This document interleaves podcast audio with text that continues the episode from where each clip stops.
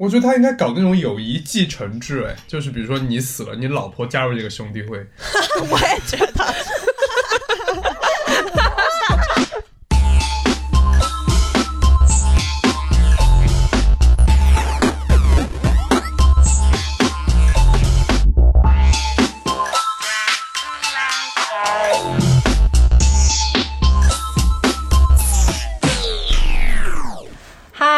这里是下不来台，我是正确，我是张希允。哪个没有？我觉得其实，我觉得我想说的这个更像那个，呃，更可以和正确说的那个《天龙八部》来对比，就是《甄嬛传》嘛。这个应该是传统认知里边女人的江湖。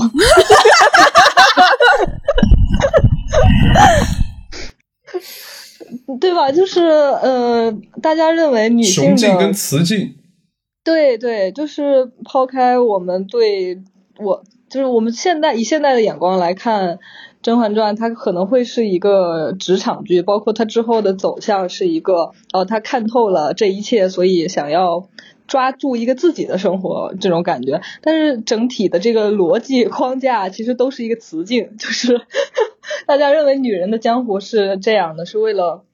争夺一个男性的喜爱，而互相之间斗来斗去。但你其实如果结构的来看的话，它其实就是一个权利，这权利就算男的还是女的都行。对，就是它表面上是这样，但是我是是说到友谊这个嘛，我是在想，我提出来的时候也是在想，就是。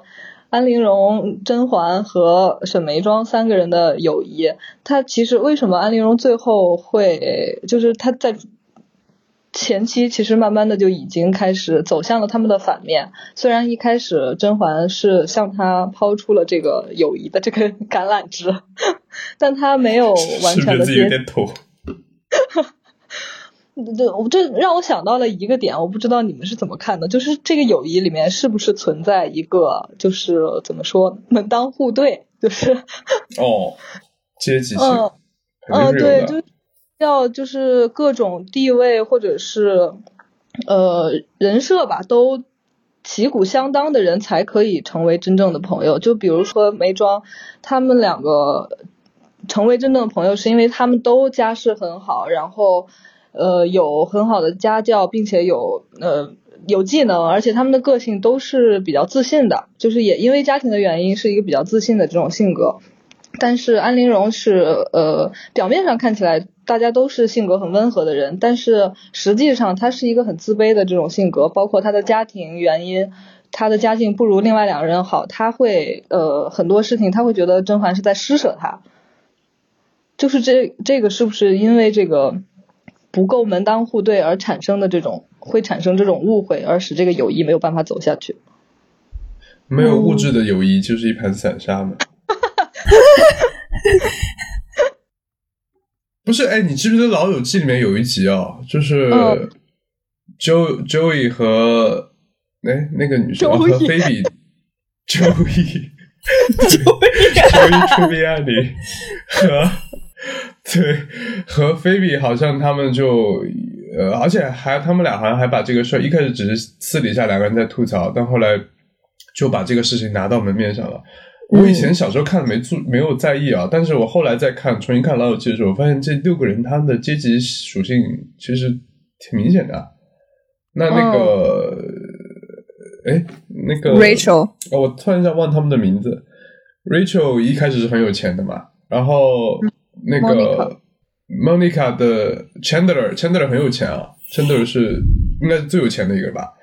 然后好像，但 Joey 和 Phoebe 就比较持平的那种感觉。那嗯，他们那一集我记得他们俩就是说，每次可能大家出去餐厅什么的，那对 Chandler 和 Monica 他们来说就是一个比较合理的一个价格，就是随便给给就好了。但是对于 Joey 和 Phoebe 来说，这个价格就是一个他们可能。可能一整一两两一两天的那个伙食费之类的，然后他们就在私底下吐槽这个事情，就是你看他们这群比较有钱的，就是你看这样，就是老友记那样的一个呃朋友圈，那么那么深厚的一个朋友圈，也会在中间出现这种小阶级，也会。虽然后来他们把这个事情说开之后，莫妮卡他们也开始反思或者怎么样。但你看这个东西是很，我觉得就讲的啊区隔这个事情是无处不在的。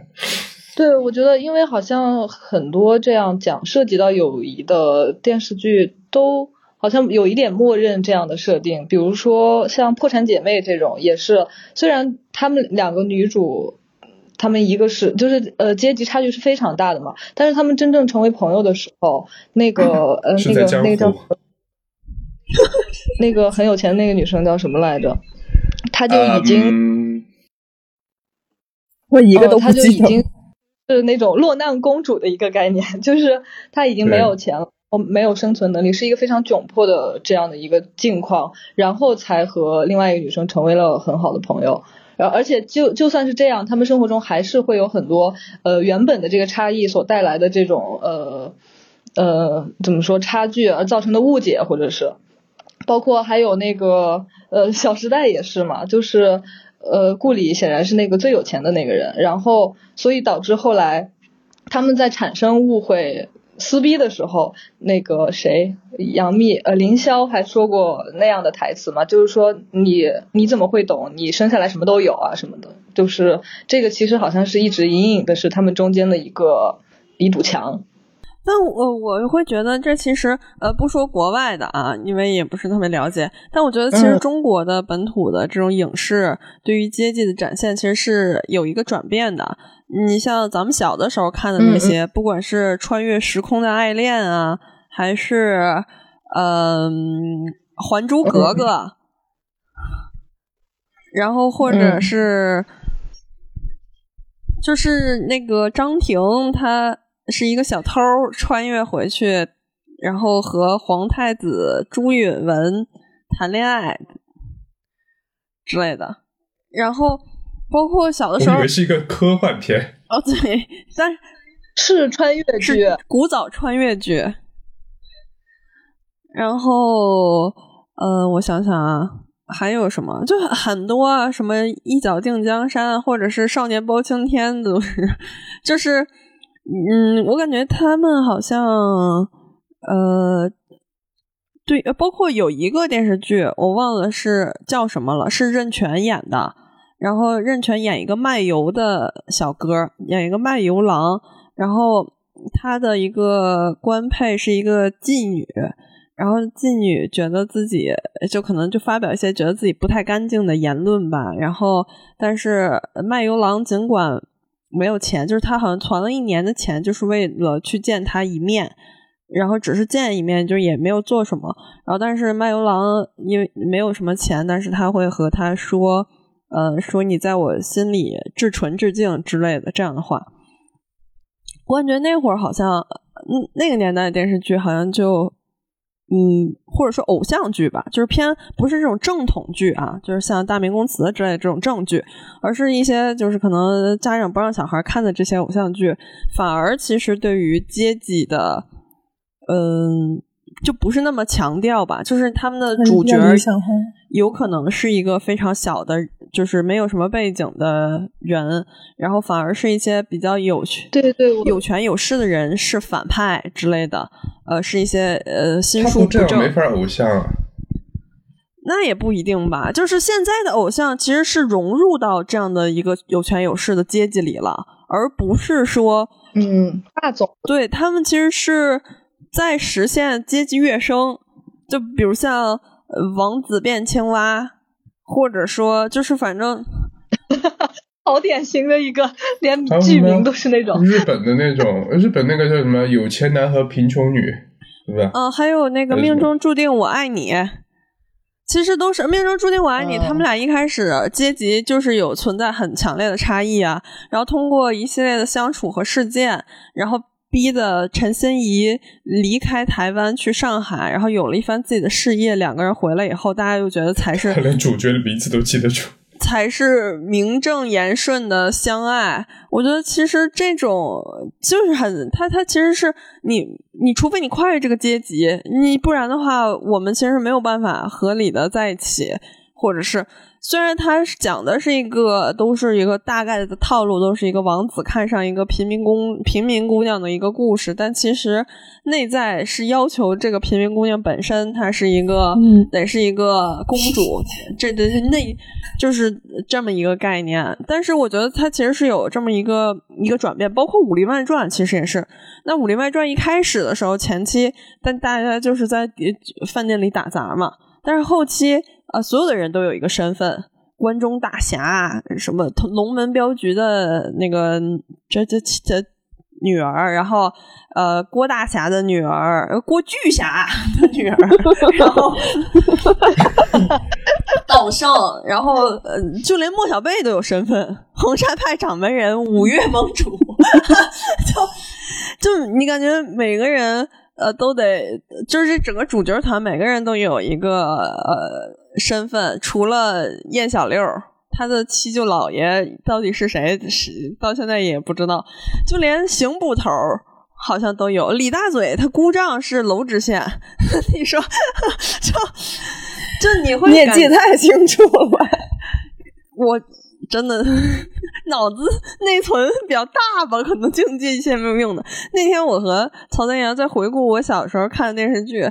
曹阳都没看过，我就很震惊。我看的太多了，然后以至于我都怀疑我小时候到底是不是每天都在看电视剧。有学习？真的，我自己现在想想都觉得这也太多部了。当然这是题外话了。但是你再看到《甄嬛传》、看到《知否》这两部现在比较当下这几年都比较火的一个古装剧，他们对于。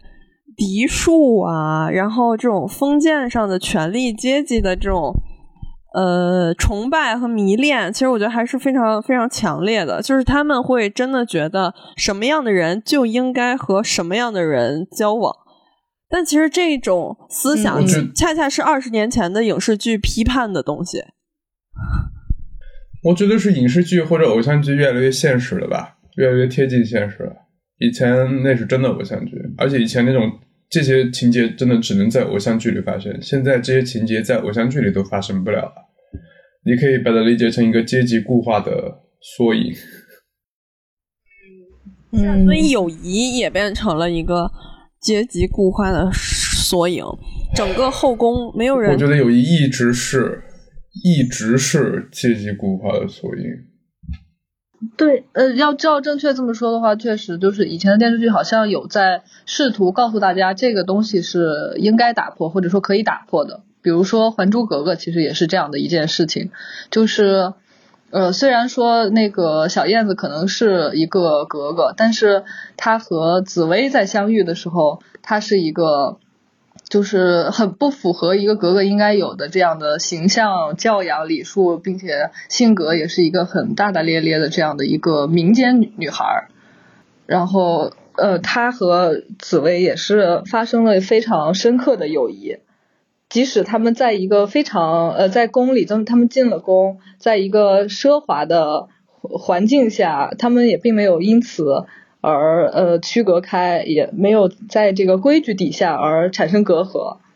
以前的事情好像确实都在讲类似于这样的观念，但现在好像不再讨论。我觉得也是观众可能也不再相信这些了吧？因为我其实有发现，呃，我记得之前那个《如懿传》什么在播的时候，我还看了两集。那个下面也不是下面的评论，是微博上面那会儿还玩微博，有人就说：“怎么可能呢？”一个一个宫女敢扇妃子的耳光，就是不可能的一个事情。就是我觉得现在就是观众也开始用一个现实的眼光去考量这些虚构作品了，就是觉得这是不可能。即使它就是一个戏剧冲突或怎样，或者他就会觉得说那个什么加菲猫去扇贵妃的耳光是一个不可能的事情，在当年是会怎么怎么样的。就好像观众可能也成熟或者长大了吧，就是你如果现在再播一个《还珠格格》这样的成熟，这是奴化呢？对对，就我这试图用一个中性的词，你非要让我 哎呀，我们电台不要中性，我们要极端哦，就极端吧。好，奴才啊，我觉得就是也许就是即使这样的事情真的发生过，真的这个事情是可能的，但是现在的人已经不愿意去相信，我可以去打破这个东西了。嗯，我可以没有区隔，我可以去破坏这种阶级。嗯，现在的人已经嗯不再去这样做。当然，有的人会因为这么几十年的教育，嗯。当然，有的人会觉得这是一种现实，但也有可能是油腻，就这整个社会的油腻了。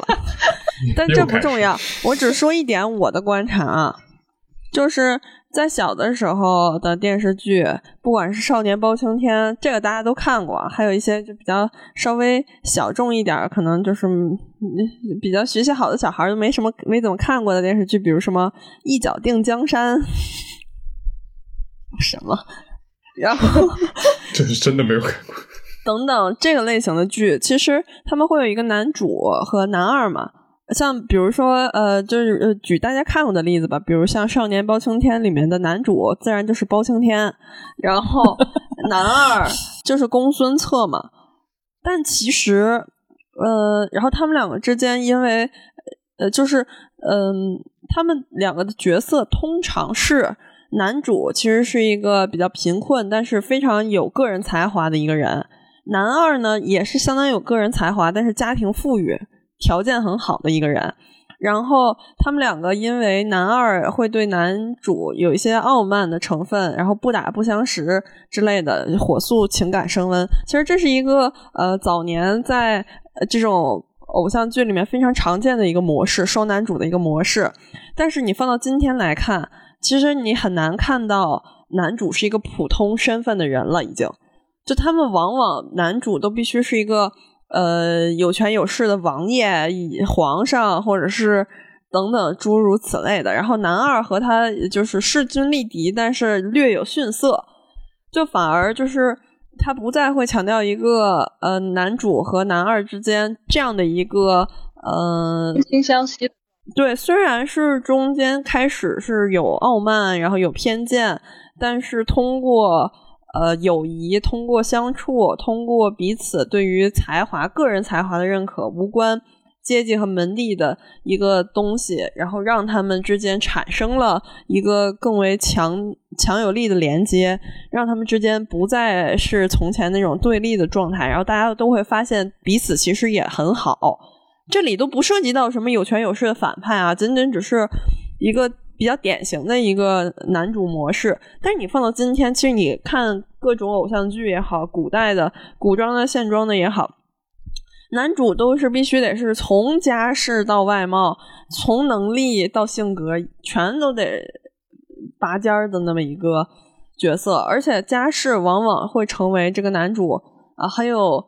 呃，说头的一个部分，或者是怎么样，你很难再看到一个他只是一个呃，比如他妈妈只是一个法医之类的这样的一个男主。当然，他妈妈是法医，对于包青天来说很重要啊。但是，然后就是没有这种身份平凡的人了，就几乎没有这种朴素的，但是又基因突变了的普通人的这么一个形象出现。然后你会发现，其实这个。壁垒这个区隔，或者说这种阶级固化的这种思维，嗯，在我们这一代，就是在现在这样一个本应该提倡多元开放的一个语境中，你反而更难找到了，或者说你反而觉得这个东西变得更坚固了。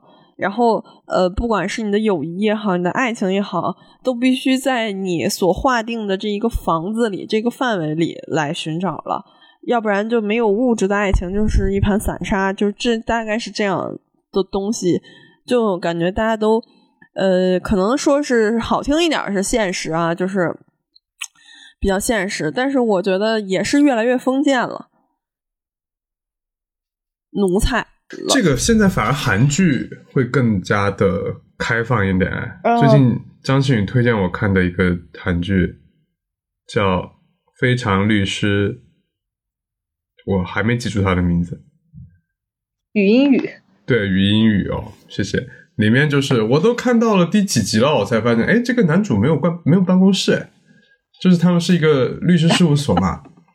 对，然后对，呃，女主一进去，她是一个自闭自自闭症的一个患者，但是她就法律又很厉害，然后进到一个很棒的一个大韩民国排名第一的 一个律所，然后进去之后，她有自己的办公室，然后看到第三四集了，我才反应过来，哎，男主是坐在那个就是公共区域的，他不是律师，他就是一个类似打杂的一个一个一个。角色，跑现场那种吧，算是帮助律师去。因为我我我甚至还因为我会想，可能又会想到那个傲骨之战嘛，呃，傲骨贤妻嘛。然后我可能想，我那会儿就可能想说，给这个男主一个，你你看我我也被奴化了，就是那种，我还想说给这个男主找补一下。我觉得他可能是那个啊，傲骨贤妻里面那个米兰达还叫什么，就是有有点印度裔的那个演演员演的那个。角色就是一个调查员，还挺厉害的，就是游走在法律灰色地带的一个调查员，还有点像侦探一样那个角色。但其实我基本上看到很后来，也发现那个男主并没有这些身份，他就是一个打杂的，就是哪里需要去哪里的职员。对，然后没有自己的办公室，但是女主却是一个很厉害的一个律师，这样我觉得挺挺好的。但是这种题材，我觉得在国内不太会有这样的人设出现，好像。但也可能是我看的，我几乎没有再看过，就是可能心智成熟之后，几乎没有再看看过国产剧，我觉得很浪费时间。嗯，可能是我样本采集不够吧。我觉得确实是比较少吧，也不是你样本采集不够。比如说梁记说的那个电视剧，它其实把就是故事发生的冲突都集中在了就是这个女主她作为一个自闭症患者，她是如何和人沟通，然后去发现这个案子的关键点，然后去解决这些案件。就是但是大家可能很多人对她的第一印象是一个自闭症患者，那就觉得她没有能力，或者是不信任她。但是我觉得他很好的一点在于，他是在处理这个案件和其他人交流的过程中，也许会产生这样的情况。但是我觉得很多，比如说像国产剧，它可能如果是这样的一个设定，就会把矛盾点集中在，比如说他和同事之间，就是同事如何打压他，然后他又怎么奋起反击，就类似于这样的事情。但是这个剧它，嗯，我觉得他的同事是很信任他的。就是没有，其实没有把他这个病症作为一个主要的攻击点。他的上司包括，对，是在就即使要攻击他，也是在工作上去攻击他，对，没有在攻击他的。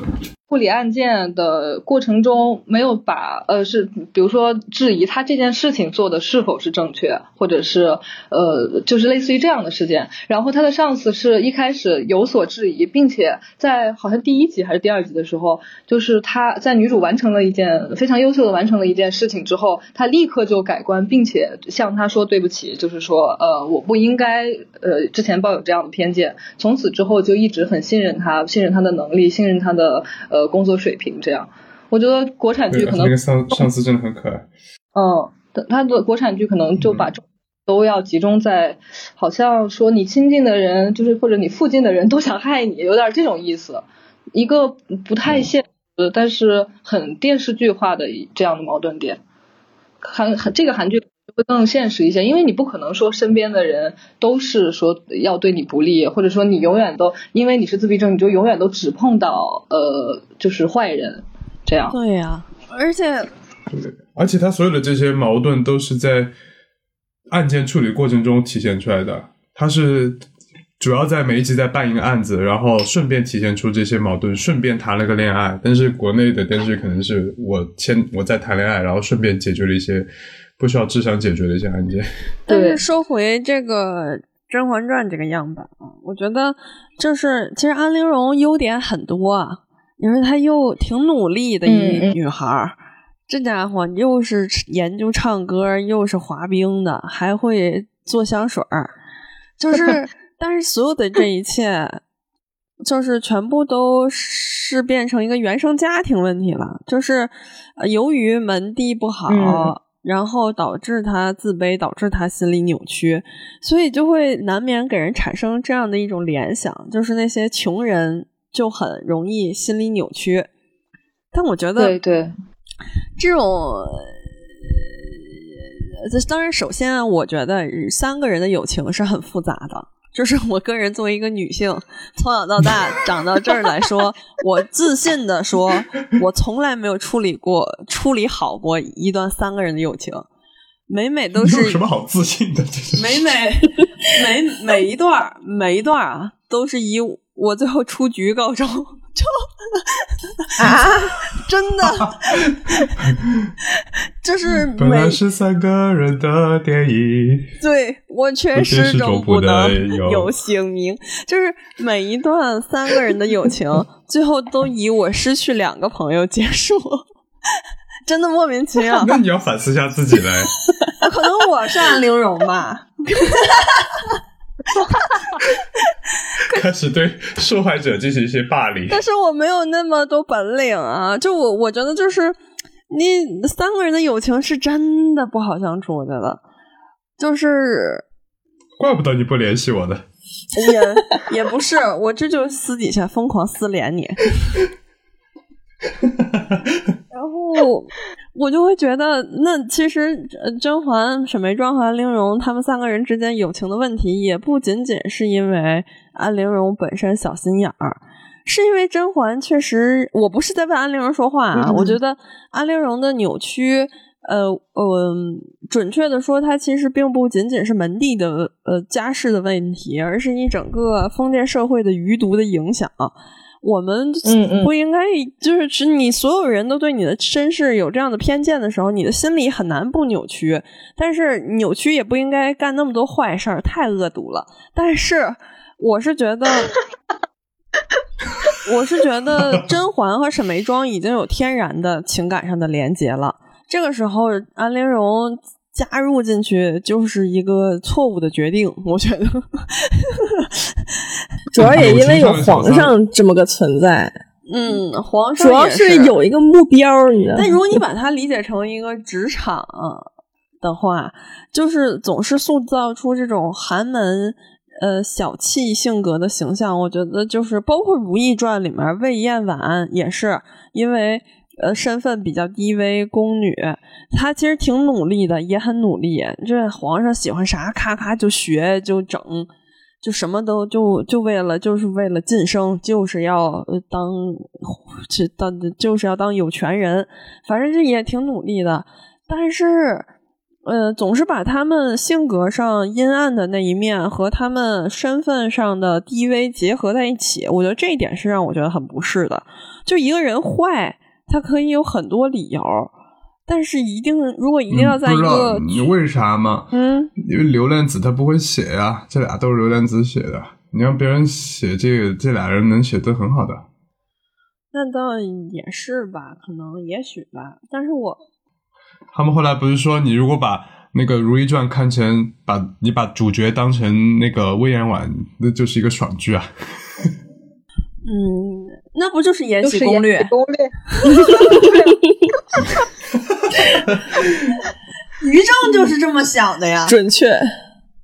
但至少《如懿传》还合理一点吧，《延禧攻略》什么都假，天雷。但你如果这么想，劈死你！但是你这样想的话，《延禧攻略》可能是在反封建啊。用用一些用封用迷信反封建是吧？就是用一些。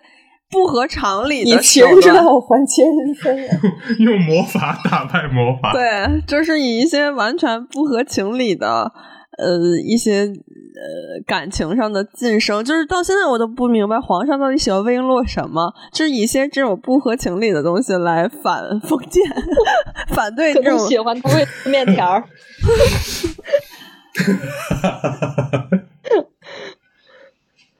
开始攻击演员啦！但是你看，《延禧攻略》里面也有一个三角友情，那就是璎珞、尔晴和那个女的叫啥？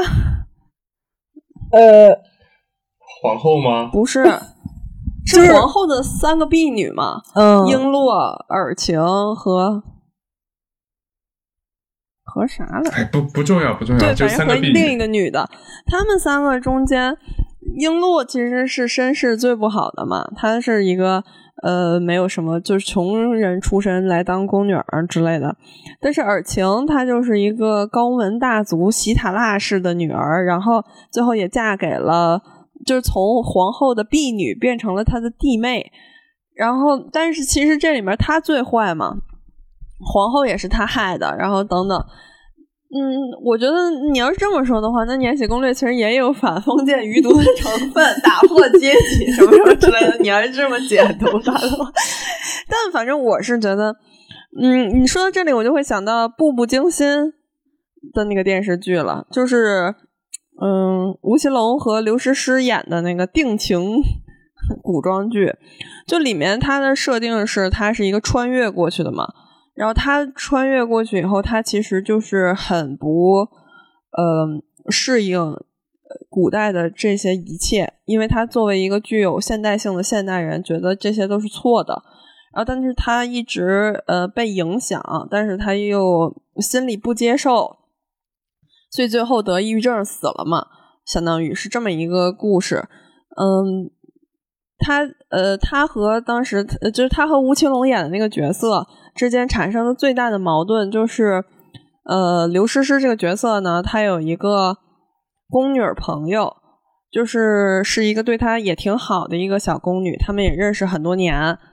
然后结果这个宫女呢，是吴奇隆这个角色的政敌派过去的棋子儿，实际上，然后吴奇隆就把这个宫女给蒸了，就是用一个大锅把她装在里面蒸死了。啊，嗯，然后但是作为啊，我以为是真用的真，嗯，真的蒸蒸死了，当人肉包子给蒸死了。就是他，呃，就是吴奇隆这个角色，就是四阿哥嘛，他警告了，但是他已经当上皇上了，然后他警告了这个宫女好几次，但是这个宫女其实她就处于一种忠义难两全的状态，就是她呃她的那个政敌就是九阿哥。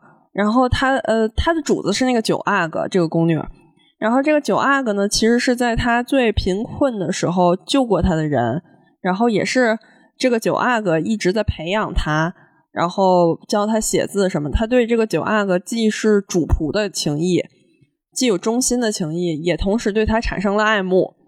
然后他作为这样的一个棋子呢，又和女主之间产生了很强烈的友谊。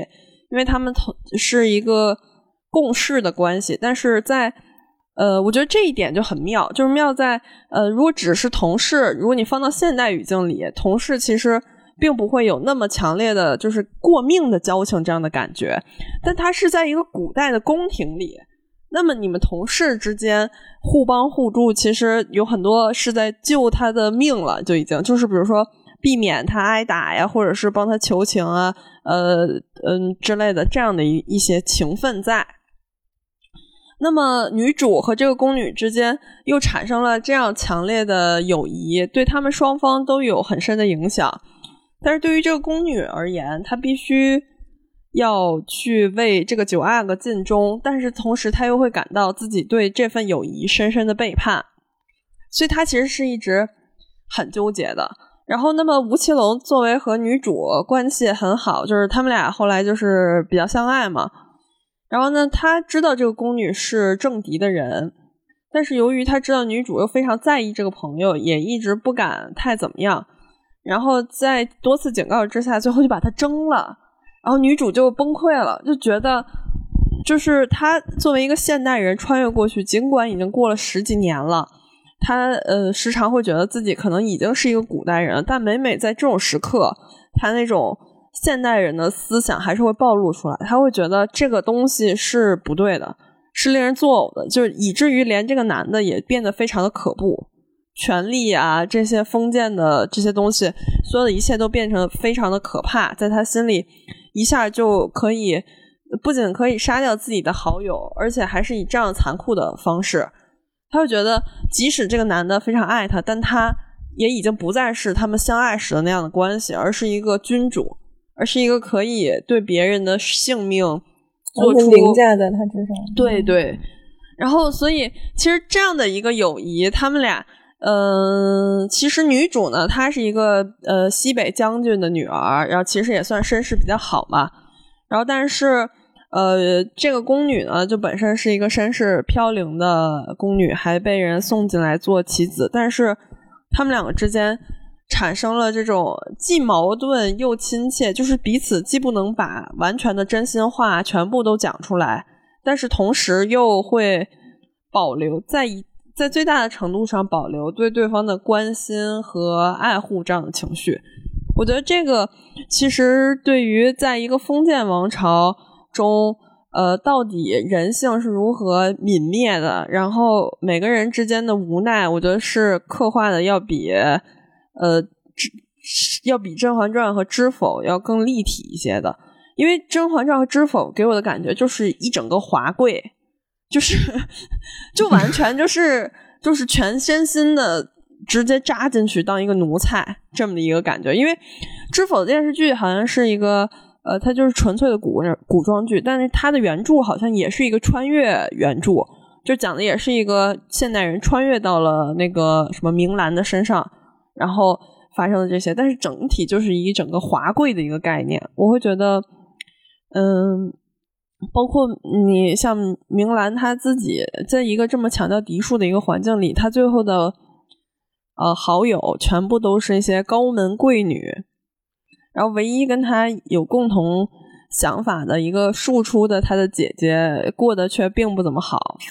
而这种不好，也是因为他自己身在庶出还不认命，还想往上爬这样的一个心态，就是大家都会觉得是这样的怪罪他。但是，其实你要是这么讲的话，其实这个表面上的这个坏人，可能也是在。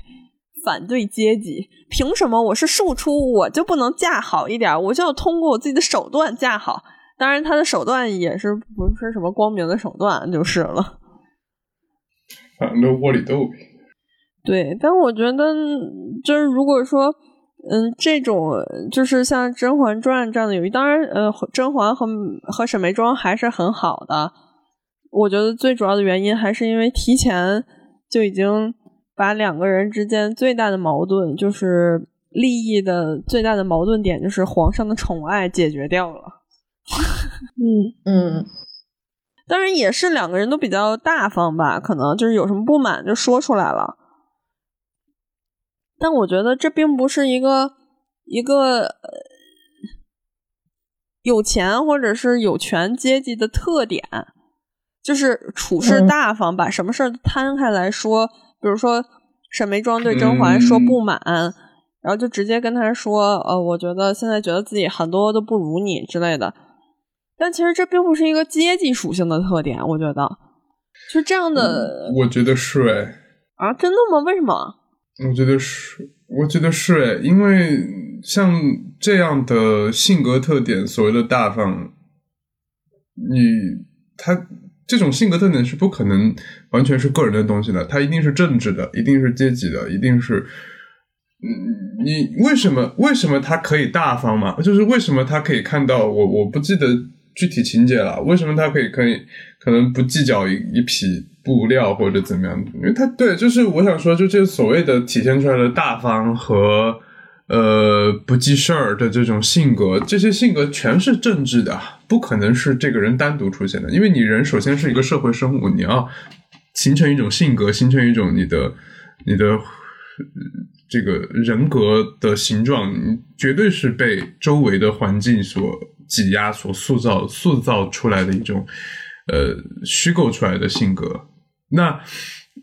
为什么他们可以对一些就是这种布料啊、首饰啊这些东西就无所谓？那皇帝给我就我就收着，不给我我也不怎么怎么样。但是那个安陵容她就会痴心或者怎么样，她没见过嘛，对吧？小小小小小家庭没有见过这些东西，那他会觉得这个东西很不得了，很是一个很重要的东西。那可能甄嬛和呃那个沈眉庄就会觉得这我从小就穿这些啊，又这样没什么事情，那他就自然就大方了。那虽然是在生活细节上这些东西，但是你从这个细节就可以，呃，你推出这几个人，他他就是这样的，因为你从小什么东西都见过，什么都用过，他不会小气的，他不会呃怎么怎么样的。而且我相信，如果是他们那种大家庭啊，很多这些小的宫斗这些东西，他们从小应该也见过吧，对吧？那安陵容可能家里没见过这些事情，他就会哦，原来还可以这样，那我就试试看。就是很多事情，你让这些所谓的大家庭的人能做，他们可能不一定做得出来的，但对吧？反正我觉得这些事情是是非常阶级性的，呃，一个东西。可我不觉得这些就是比比较美好的品质，它是有阶级性的。我觉得美好的品质就和这个不是聪明的头脑一样，它有可能就是随机的。或者这么说吧，聪明的头脑，你觉得他不阶级吗？我觉得聪明的头脑也很也很阶级。你你怎么说这个人聪明嘛？那从小接受教育多了，他都看的东西多了，是这个脑子灵光了，对不对？也不是吧，就像我，你怎么突然变成上海人了？谁呀？对呀，我也觉得，可能最近，可能最近听太多上海人的播客吧，被影响到了。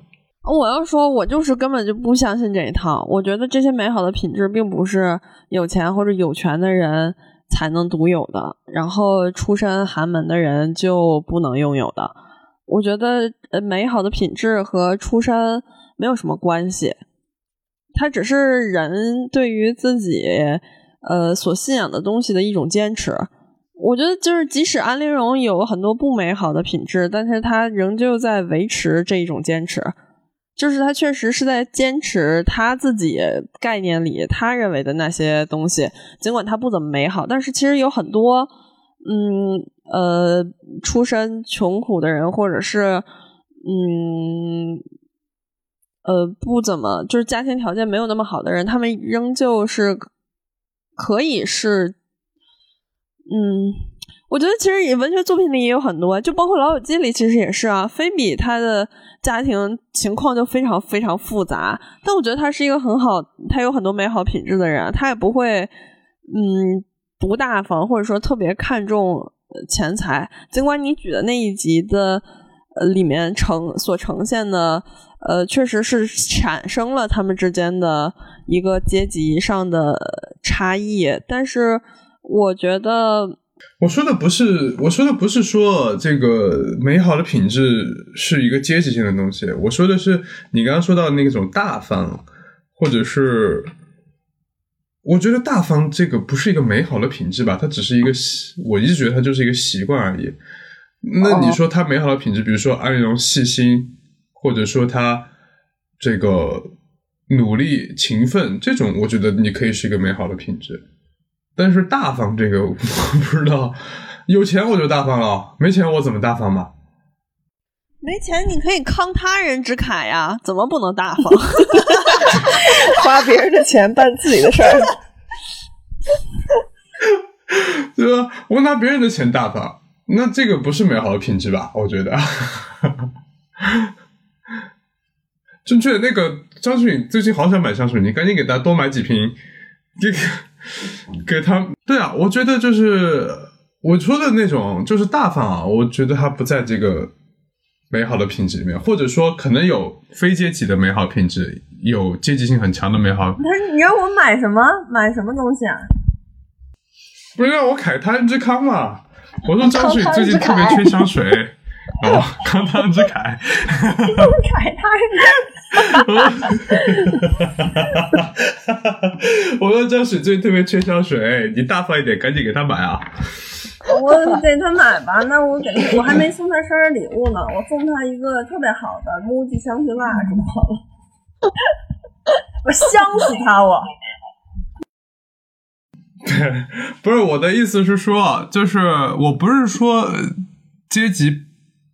低的人，他一定没有美好的品质，你这么理解吧？我的意思是说，有一些所谓美好品质，它可能是没有阶级性的。嗯，比如说细心，比如说勤奋，比如说善良，等等等等。嗯，我觉得这个是没有阶级性的。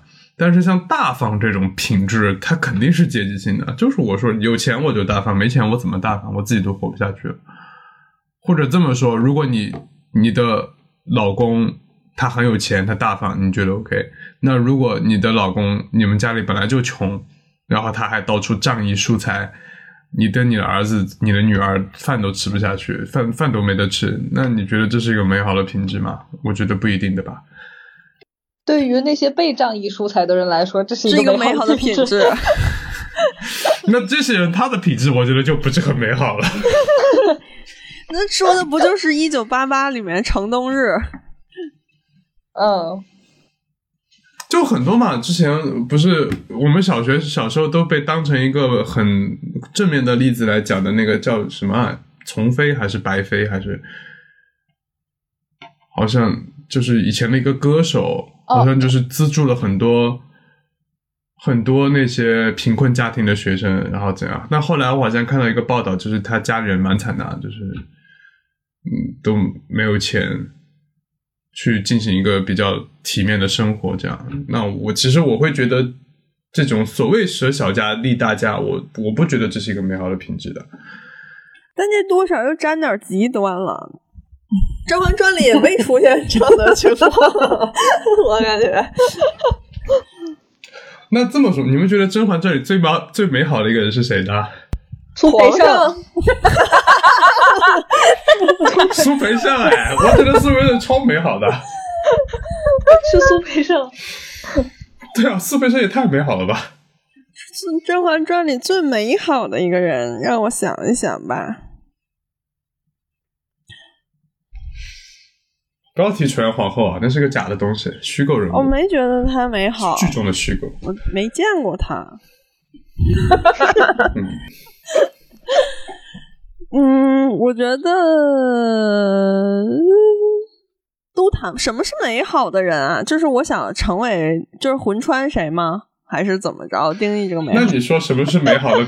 那你说什么是怎么是美好的品质嘛？就是用美好品质的美好来定义这个美好的人呗？那那这里没有吧？我觉得，或者这样这么说吧，《甄嬛这》里谁拥有谁收集了数量最多的美好品质？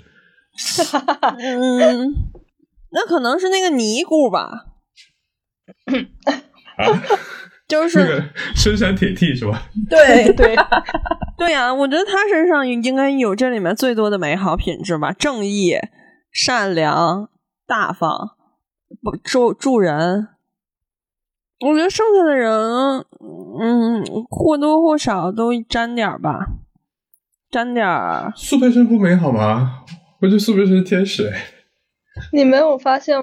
正确就是他认为的好，都是要是非常纯粹，不和权利益有任何挂钩的那种美好，就是纯粹的一种人性的美好。纯与白啊，对啊，苏培盛他是有自己的立场的，而且他的立场从一开始是呃，就是父权社会下君君臣臣嘛，是奴才的一个立场，然后到最后他其实是一个。嗯，因为爱情，然后背叛了奴才立场，也不是就是呃这么一个概念吧。但是我觉得他的背叛并不是因为他觉得啊皇上不好了，或者是怎么样，他也是出于一种自己利益上的一种需要，或者我并不是说出于自己利益上的需要不对啊，但是我觉得这就很难谈到是美好或者不美好了。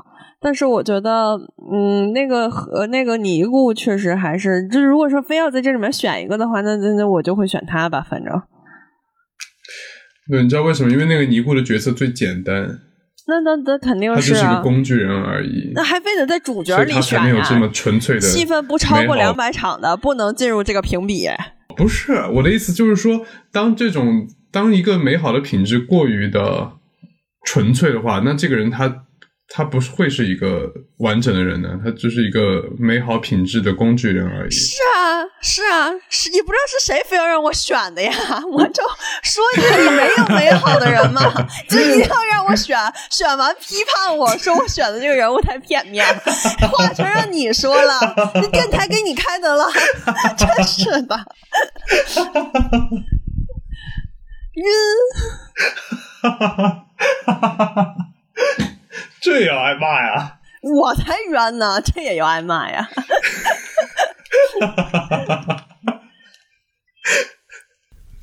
呃，说说，你跟家丹妮分享一下吧，这么久了，人家还没说呢。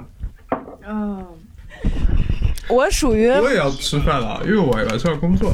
哎，我属于反射弧比较长，所以等我想好了想说什么的时候，可能已经进入下一个话题了。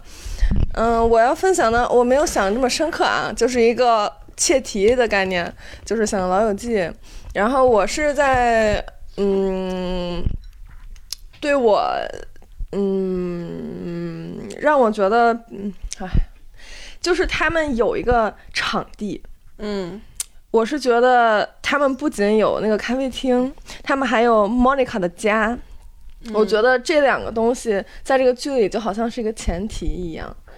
就是到最后，比如说 Chandler 和和 Monica 他们要去郊区带孩子了，然后嗯，剩下的人住在城市里，但是没有 Monica 这个中心之后，好像就好像他们以后不会常见面了一样，就是给我一种这样的感觉。然后大家就是一个大分别的这么一个概念。嗯，然后让我就让我觉得，嗯，就包括刚才正确说啊，成朋友要常联系啊。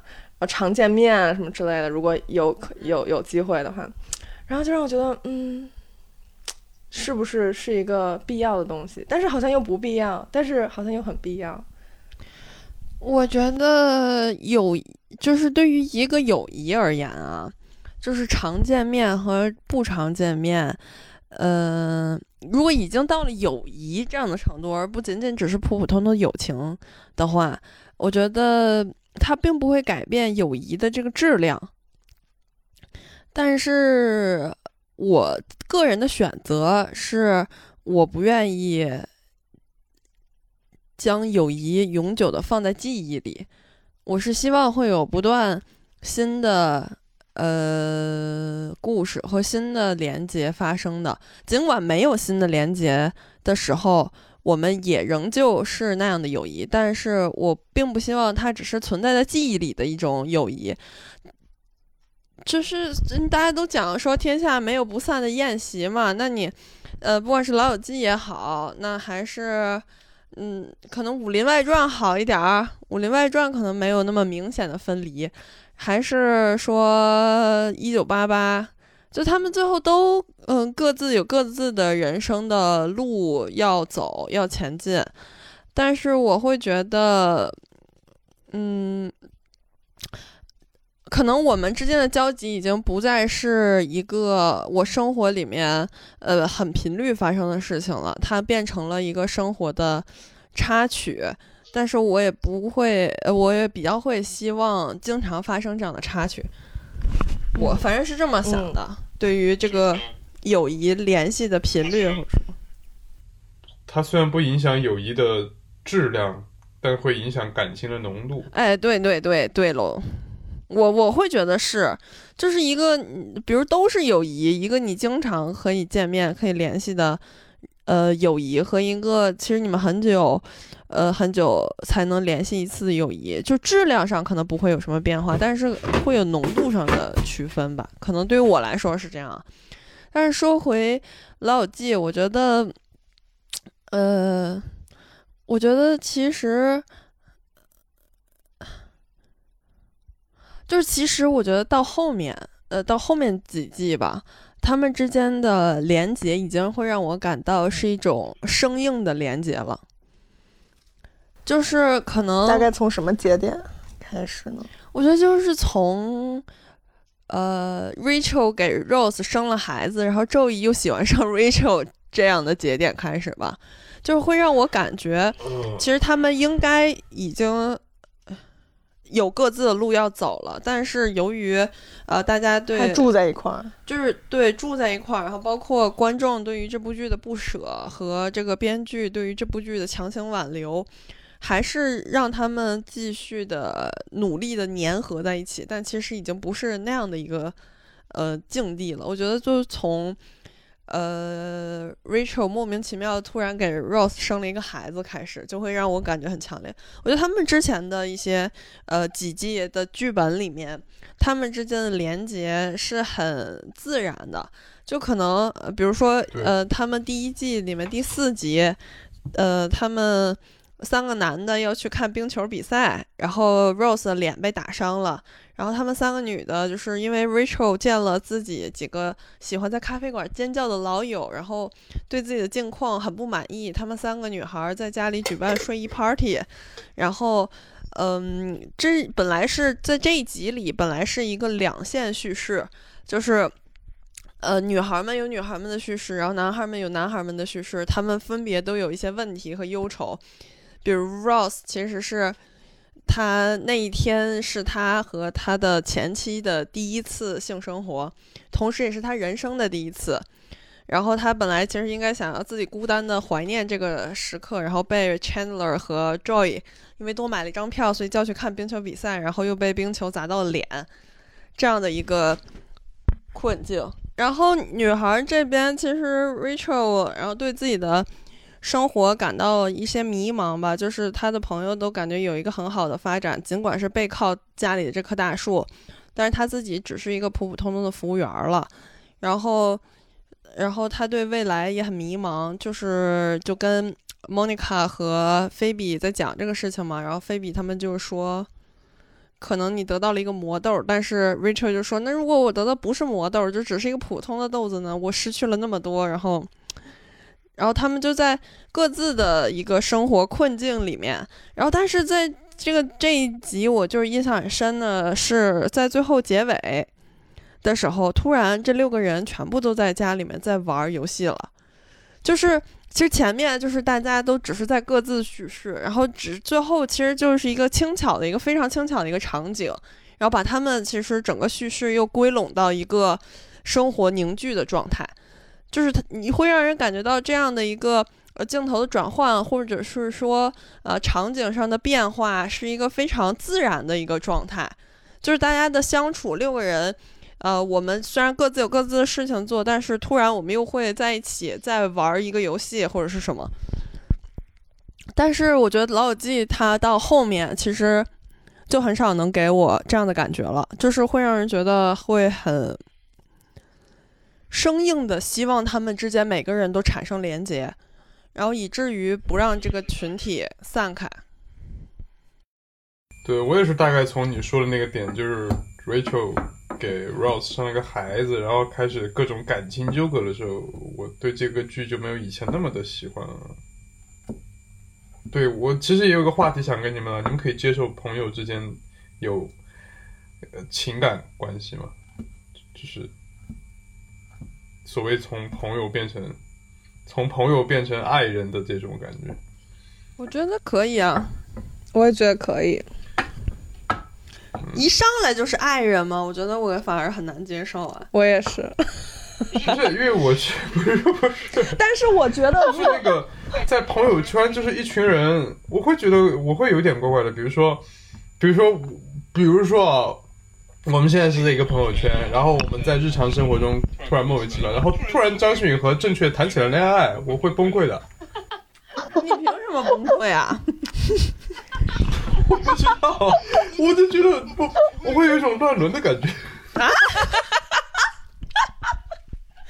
但我其实当时，当时 Chandler 和 Monica 在一起，我当时是有一点震惊的。因为我是觉得，因为因为当时编剧在铺线的时候，并没有在长期规划的时候把他们俩写在一起，只是因为当时有一场戏反响特别好，就是他们俩在伦敦睡了那场戏反响特别好，所以编剧就决定把他们就睡在不是睡在一起 写在一起了。所以在前面的剧情里面，其实并没有，比如说很多伏笔啊或者什么之类的，就是他们俩就是一个很好的那种美国的。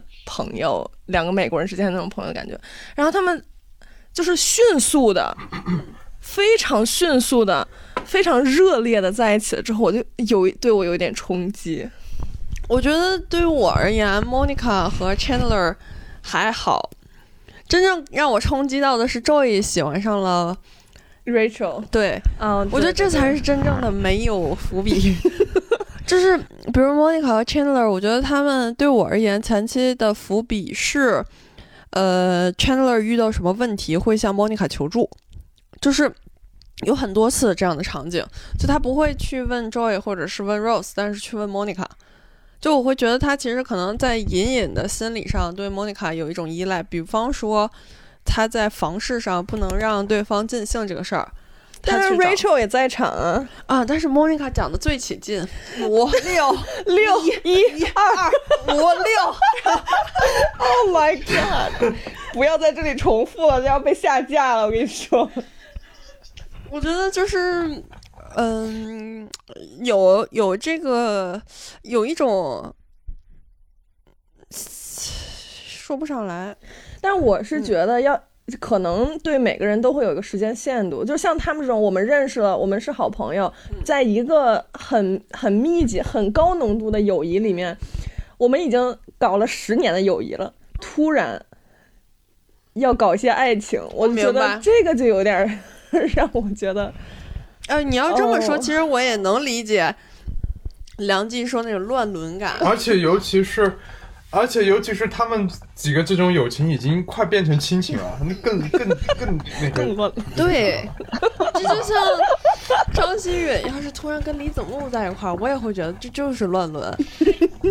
太奇怪了，纯乱伦。那你刚刚还，那你刚刚还反问我？但我觉得我和张馨予在一块儿就不奇怪，我觉得我就没毛病。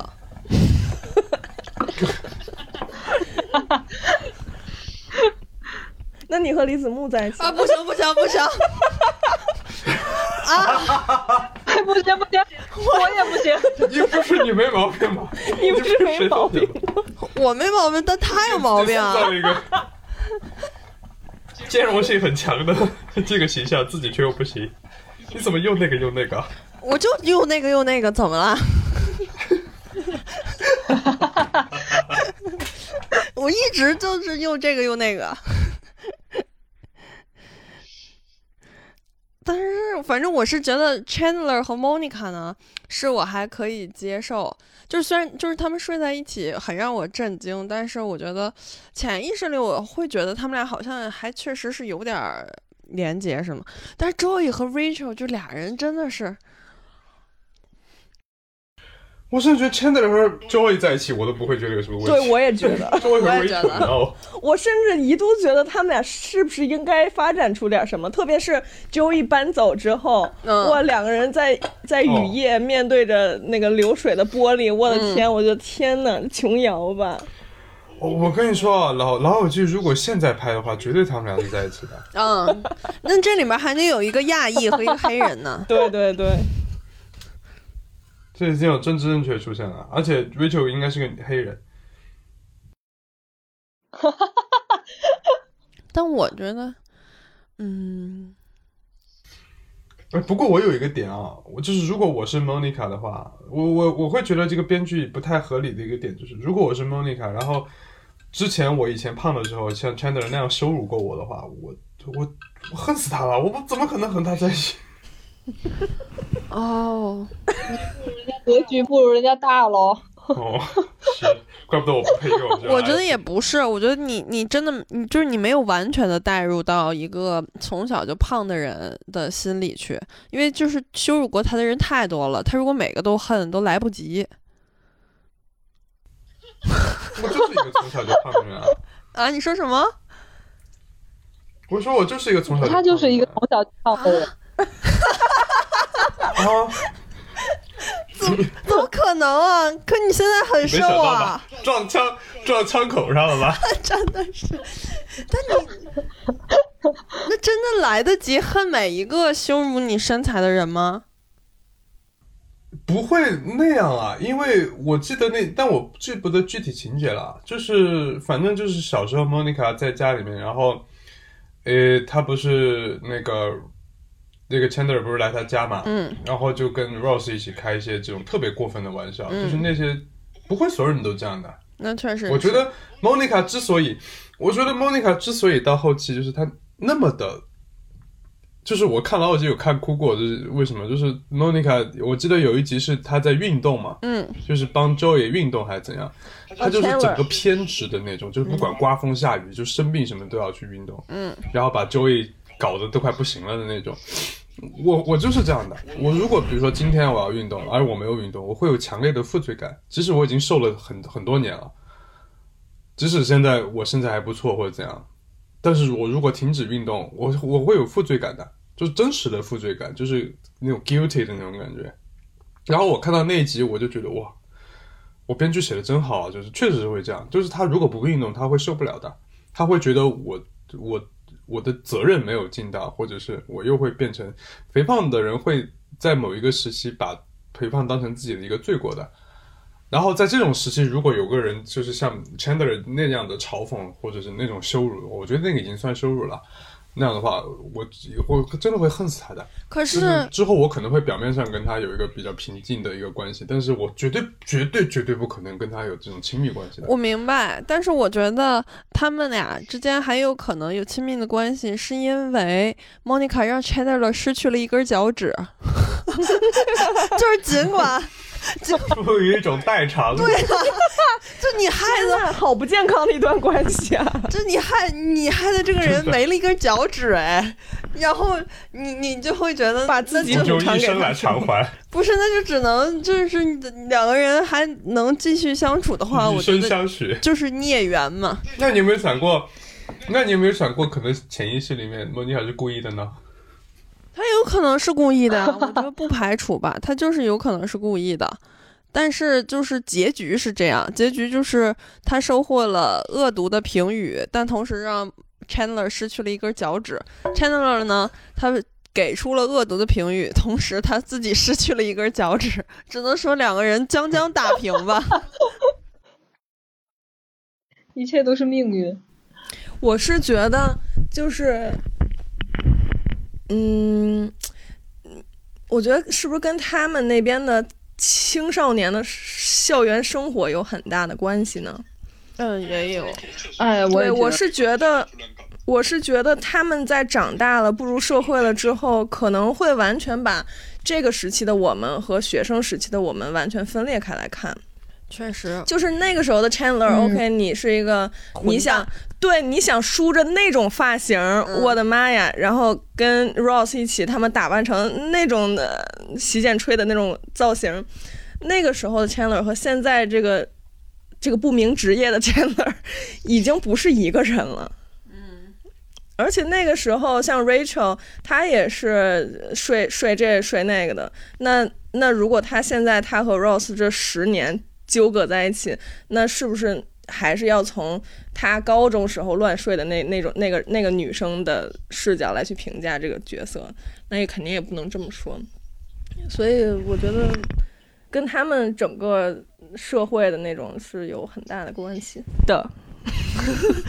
那我觉得肯定是跟他们社会有很大的关系的，但是我觉得人年轻的时候难免真的是一个王八蛋吧。就是反正我自己回想起我以，嗯，现在也不是什么特别好的人，就是再往后回想现在的自己，可能还觉得还是一个不怎么地的，就是一个。王八蛋吧，但是现在再往前看的话，可能还是会觉得那会儿更王八蛋，就是大概是这样一个 概念吧。但我觉得编剧妙就妙在，就是其实他把言语上的伤害和身体的伤害对冲了，就是让他们俩之间的爱情有了一种可能。这真的是对冲吗？对啊，就是哇，没这么想过，一个 we are even 的概念。就是你，比如说梁记，他说他以前就是胖过，他肯定没办法原谅那个，就是用特别恶毒的言语伤害过自己的人。但如果你害的对方失去了一根脚趾的话，你觉得你可以原谅他吗？哎，好想体验一下。但是我觉得有可能是双向无法原谅。对。但他们就是就是，反正他们发生这样的故事的两个人的关系，要么就是老死不相往来，就是傻逼，对方就是一个纯傻逼；那要么就是，哎，总得有点东西，就肯定会有一些超。我觉得这样，因为这样的，因为这样的事件已经不包含在友谊的范畴里了。我觉得，就是比如说，嗯，就比如说你你你把别人的。你害了别人，丢掉了一根脚趾，我觉得这样的事件已经不是包含在友谊可以原谅、容 纳的范畴里了。就它必须得是一个，要么低于友谊，就是仇恨，或者是爱情来原谅。对，对，我我是这么想。当然也可以变成同志啊。对，就是如果他们两个有一些就是革命情谊的话，剁掉一根脚趾，顺便我们就结拜了吧？对对呀。就可能莫妮卡也得割一根脚趾是哦，好像是以前有的习俗，就是如果你要结拜，就要就就是要去掉身体的某个破坏自己的身体。对。或者起码流一点血吧，我觉得。哦，歃血为盟吗？嗯，因为就当场滴血验亲，先确认一下 是不是亲兄弟，近亲不能拜把子。如果亲兄弟就不用义结金兰了，就亲结。就那个杜琪峰的另一个电影，呃，就叫什么来着？呃，就是咱们也看了黑社会啊，对黑社会里面，他们洪门就结义，不仅要呃用血自己的血，还要念一些誓词，比如说什么呃朋友的老婆应该怎么对待，然后朋友的父母应该怎么对待，就是 朋友的孩子应该怎么对待。就总而言之，除了朋友的老婆以外，都可以当成是自己的父母和孩子，就大概是这样一套誓词吧。然后我就会想到这样的友谊也蛮让人震撼的啊！你仔细细品，在男人的世界里，哎，真的是这样，就就你会觉得，所以你就觉得男的真的非常傲慢，就是他们在那边搞一些有的没的，然后把家里所有人都代表了。对呀。就他们永远是核心，永远是一家之主，然后这个家庭所有东西都是依附他们的，然后都可以拿来被做主。就是啊，那我死了，我的这个结义兄弟就会照顾，就会像就是。呃，就会就会统领这个家了一样，除了我老婆，然后就 就你又会有一种很强烈的这种，就男的经常就是反正我从小到大经常听到男性对女性友谊的评价，就会觉得女性的友谊非常肤浅，婊子友谊或者是什么的之类的这种评价吧。那我就那我觉得男的才肤浅吧，这男的真的很，男的这个友谊真的也蛮肤浅的吧？你你这个表征上来看，就是除了老婆是自己的，别人都可以。别的责任你都替我照顾都可以，就会觉得让人。我觉得他应该搞那种友谊继承制，哎，就是比如说你死了，你老婆加入这个兄弟会。我也觉得。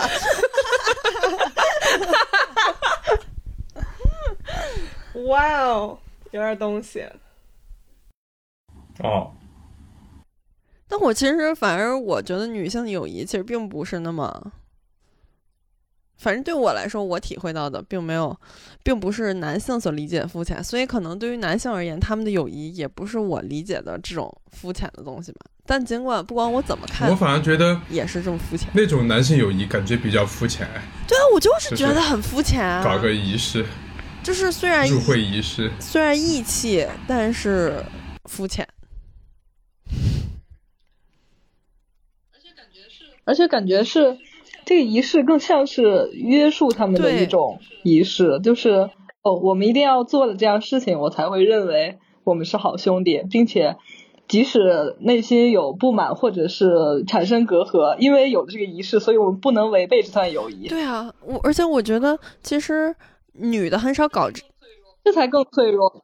就需要用这样的东西来约束女的，很少搞这些花招吧？我觉得，就是比如像有一些，嗯呃，比如像一些古典文学，比如像红娘和崔莺莺啊，虽然他们可能不是一个传统意义上的友谊啊，他们是一个主仆，但是红娘就是经受拷打也不会背叛崔莺莺，那这不代表他俩就得义结金兰吧？就是也没这个必要吧，就是有有的时候你就会觉得，到底是在做给谁看呀？这真感觉，然后还得发誓，那誓词还挺长的。就是杜琪峰那个电影里面专门有一段在拍这个，然后结果最后，最后就是就是任达华在和那个梁家辉他俩在结拜，呃，就是在结义，然后。最后就是任达华把连家辉给杀了呀，还把他老婆也给杀了。我觉得像这种结义仪式，很像小时候玩那种过家家哎。对呀，我也觉得。长大了还在搞这一套，男人至死是少年。但是我就会对自己，反正总而言之，会对自己不太了解的事情产生一种既向往又迷茫的态度，然后同时因为自己无法了解，所以就会。批判他们，我这个心态也蛮拿不上台面。他想要一个同志，对我在线寻找同志，我怕你会走偏。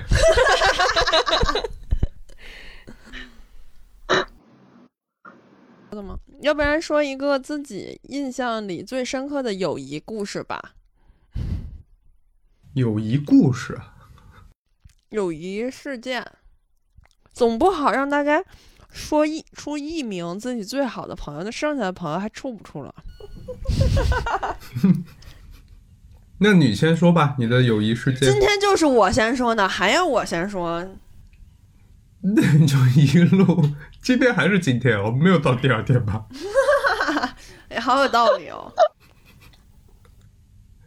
对吧？咱们今天可真是给观众提供了一个友谊样本，对，通过我们的谈话模式啊，自己给自己出了一个难题。哎，前几天我还跟梁记说了一个，因为是我我们俩聊天的时候想起来的一件事情，就是其实是很小的那种事情，反而会留下比较深的印象。就是有我在巴黎的时候，有一次我晚上自己一个人在家，然后也是状态不是特别好，我就是呃自己在家喝酒，然后挺晚的了。我就呃大概到中途的时候给梁吉发了一个信息，但是很正常的，就好像是问他在干嘛之类的这种非常普通的这种谈话。我不知道他怎么感觉出来，觉得我不太对劲儿。然后因为他住的和我很近嘛，然后很快他就有人敲门，然后梁吉说他过来了，然后我还挺感动的那一回，就是我觉得是一种朋友之间的呃默契吧。是一种朋友之间的感应。我觉得我也有，就是张馨予多次要飞到从又一有一次，第第一次是呃，反正就是我有一些事情，然后呢，他很着急，他要当时立刻从巴黎飞回北京，然后但是没成功。然后第二次呢，也是 每次我都不成功。第二次就更好笑了。第二次是。也是一个比较着急的事情，然后他当时在上海，要从上海呃赶来北京，然后也本来就是真的是折腾死了，他都要，他先是管我们另一个在上海的朋友借了车，然后把车开回了宜兴，然后在宜兴换自己的车。然后再从宜兴开到北京，然后结果刚开进天津，碰上大雾，进不了北京，就反正很离奇，都 就太离奇了。对，真每一次都很难成功。然后那次我还是我人生第一回在车里过夜，并且在高速上就是过了一晚。然后最后还是没有赶上那件事情，但是。当时我的想法就是我一定要去才行。然后最倒霉的是，就是这里面第一比较倒霉的就是张馨予本人碰上那个大雾，那个高速全封了，他们是去不了北京，也去不了天津，就就只能好在拐进了一个嗯那个什么站，对服务站，然后要不然就只能在高速上睡了。然后整个高速全部都堵住。另外一个比较倒霉就是我们上海那个朋友，车消失了大半年，因为，因为，因为，因为回去以后，就他们他们就直接回天津了嘛。后来，然后回天津以后。过了不久，天津就疫情，就过年的时候就没有回宜兴了，在，然后结果天津疫情刚好上海封了，所以就是整个车是一直在处于一个消失的状态，就只是借一会儿，就没想到借出去半年。对，还有特别惨的是狗，因为那次是带着狗回去，然后就是本来都已经开了十几个小时。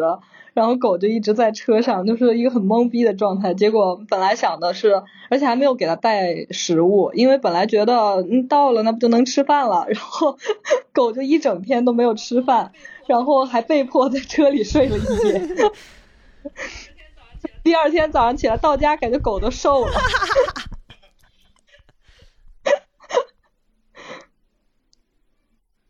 然后反正这两件事情都会让我觉得。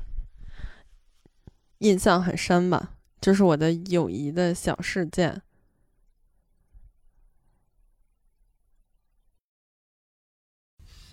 我的友谊小事件，我没有小事件，我觉得就是一个友谊小标准吧，就是，你看这个人真的，如果按正确的标准，就是他有没有从友情达到达到友谊的地步，就是因为我是一个几乎不会在别人面前流眼泪的一个人，但是，呃，如果一个人我觉得他是跟我是一个友谊的关系，我可以在他面前哭的，那然后。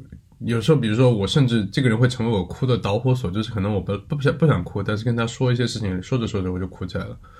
比如说张馨予就是最典型的一个例子，就是 我在张馨予面前哭过很多回的。然后有一回就是我跟我们也也是前两天聊天聊起来这个事情，就是有会也是我跟家里面有些矛盾，就憋了很久，也不是什么大矛盾，但就完全完全就是没有办法沟通。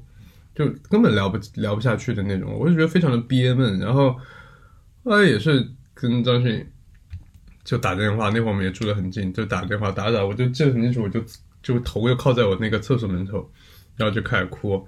然后张迅那边听到估计也吓一跳，然后这边发出一些安慰小动物的声音，然后就就那那种，反正就是我觉得就是一个标准吧，就是你可以就是把你最可能。不好看的一面，因为人哭起来真的很丑，的吧？我把你最不好看的一面展现给一个人的话，那这个人应该是到了一个友谊的地步了。你真的好在意形象。也并没有来到 来到我家，安慰我。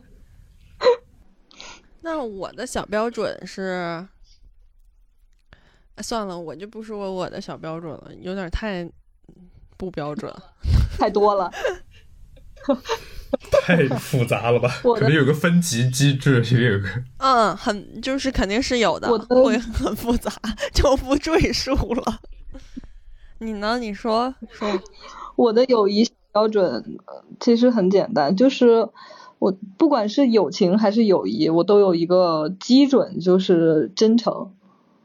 就是我要觉得我们是可以非常真诚的交流和沟通的。如果你是一个。就是很，也不是说藏着掖着吧，就是你觉得有很多东西好像是没有办法去说，或者说你有很多事情是呃不想让我知道，不是说那种你有自己的秘密和隐私，是那种呃，我觉得我对你没有办法完全打开我的心 的那种的话，我觉得很难成为真正的朋友。正确和梁记都是挺真诚的人，特别是正确是一个那种，对我来说，正确是一个嗯，完全展现没有不真诚的能力。对对对，我觉得这一点让我就是，但是很会敷衍，敷衍，但是敷衍容易被看出来，就会挨揍。就不是特别好像有一次张馨予。跟我说他在宜兴，说他家太冷了，那个暖气坏了。然后我说那你开空调啊。然后他给我截图，是他跟我说空调也坏了。之前说，之前说，挨了好一顿骂，多少沾点儿。那丹尼呢？我好像没有，嗯，标准接地气吧，算标准吗？接地气，算算不能说不算，就是不算，就是朴实，但是这个不一定是不 fancy，fancy 的人也可以朴实。我是觉得就是心理层层层层面上的朴实吧，嗯，然后，我是觉得，比如说我。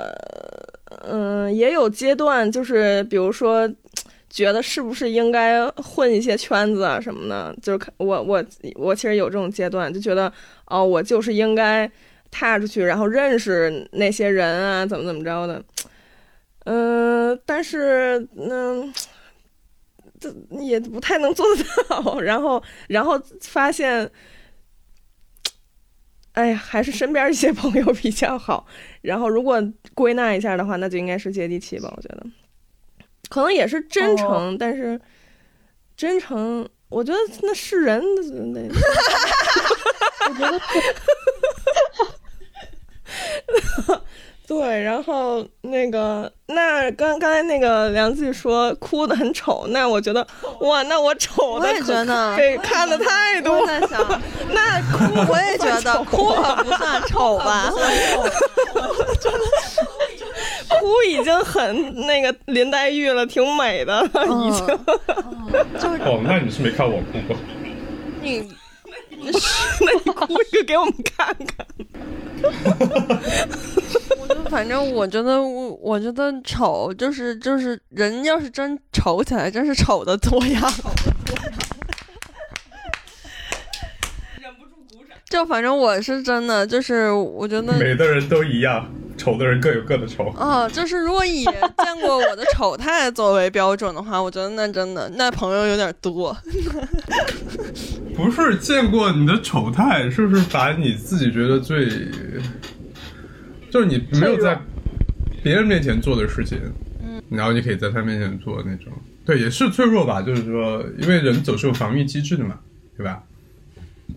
所以如果我发现这个人有的时候是主动的在我面前把有的时候防御机制是被动放下了，我就会很珍珍惜这个人吧，我觉得，因为他。就就像一个小猫跑到你面前，突然把肚子翻起来，我那你一定要好好对这个小猫。那一定的。我有的时候觉得，就是梁记对于我来说，我就觉得我自己好像是那种钢铁直男，就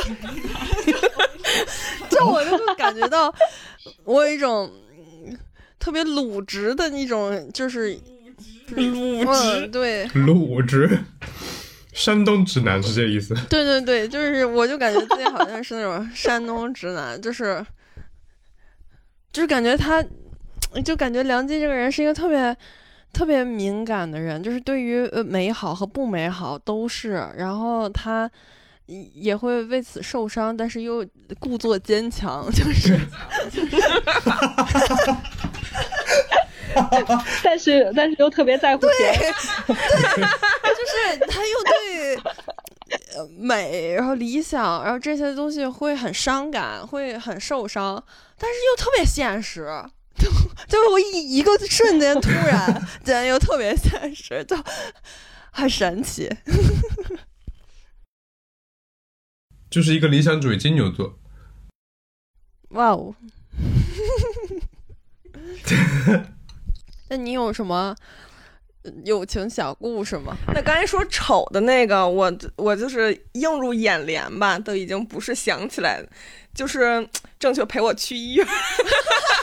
那我可太丑了，那不是丑的问题，整个一个人就是失态，就是整个一个人就是一个已经是已不得体，这不是得体的问题，就没有体这个没有这个概念的存在，就是一个，哎呀，这都有点恶心，说的我，反正就是，反正就是非常，就是我都不清楚我是什么样我也的。约约有对我对我的形象已经没有嗯没有知觉了，我整个人就是我不知道，那那其实那个我不知道我有多丑，只有正确知道。还好，我觉得不太丑，主要是没有心思想美丑这些事儿了，已经。就是你有的时候就是你的想法已经就是和这个外表状态已经没有关系了，是一种发自内心的忧愁。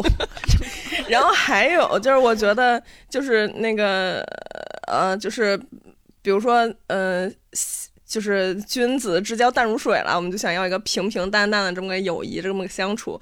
但是有些事情它就是发生了，发生的时候啊，恰巧就是这个人在旁边，你就没有办法，就是这个缘分到这儿了。那和正确就是这么个这么个情况。是的。没有办法，就是这么惊涛骇浪的这么一个，反正也是很神奇，就是但是就能感觉就还是呃一种人，就是我比较欣赏的这种人吧。我觉得就是我觉得我对于朋友，如果说硬要有一个什么小标准的是的话，就是就是哎也不是也不完全是啊。也有我完全不欣赏，但是就是还是朋友的人。算了，我没有任何标准。其实 我唯一的标准就是对我好吧，可能看去，就是喜欢我，就是对我好啊。这我自己说完也被自己只要。喜欢你都行吗？嗯，就这样吧。那我们的友谊大讨论就到这儿吧。友谊论坛，嗯，友谊友谊峰会，友谊峰会，以回顾了友谊峰会聊了三个小时啊！友谊有那么多说头啊！啊，可不呗。主要是，饭都吃完了，主要是会影响吗？你们听见我吃饭了吗？没有，没有你吃饭也我非常太……克制的在吃饭。那我友谊的标准就是吃饭吃的特别小声的。哎呦喂！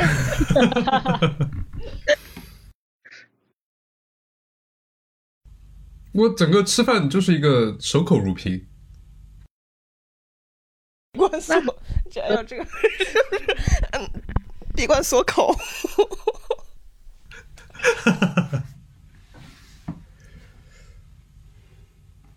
好了，那我们就结束今天的友谊峰会吧。祝大家友谊地久天长。哎，那我们就播放一首《友谊地久天长》吧。感觉像在录《小时代》。那对对对，播《小时代》的那个那个版本儿 我没看过《小时代》啊，太遗憾了，你失去很多。哦。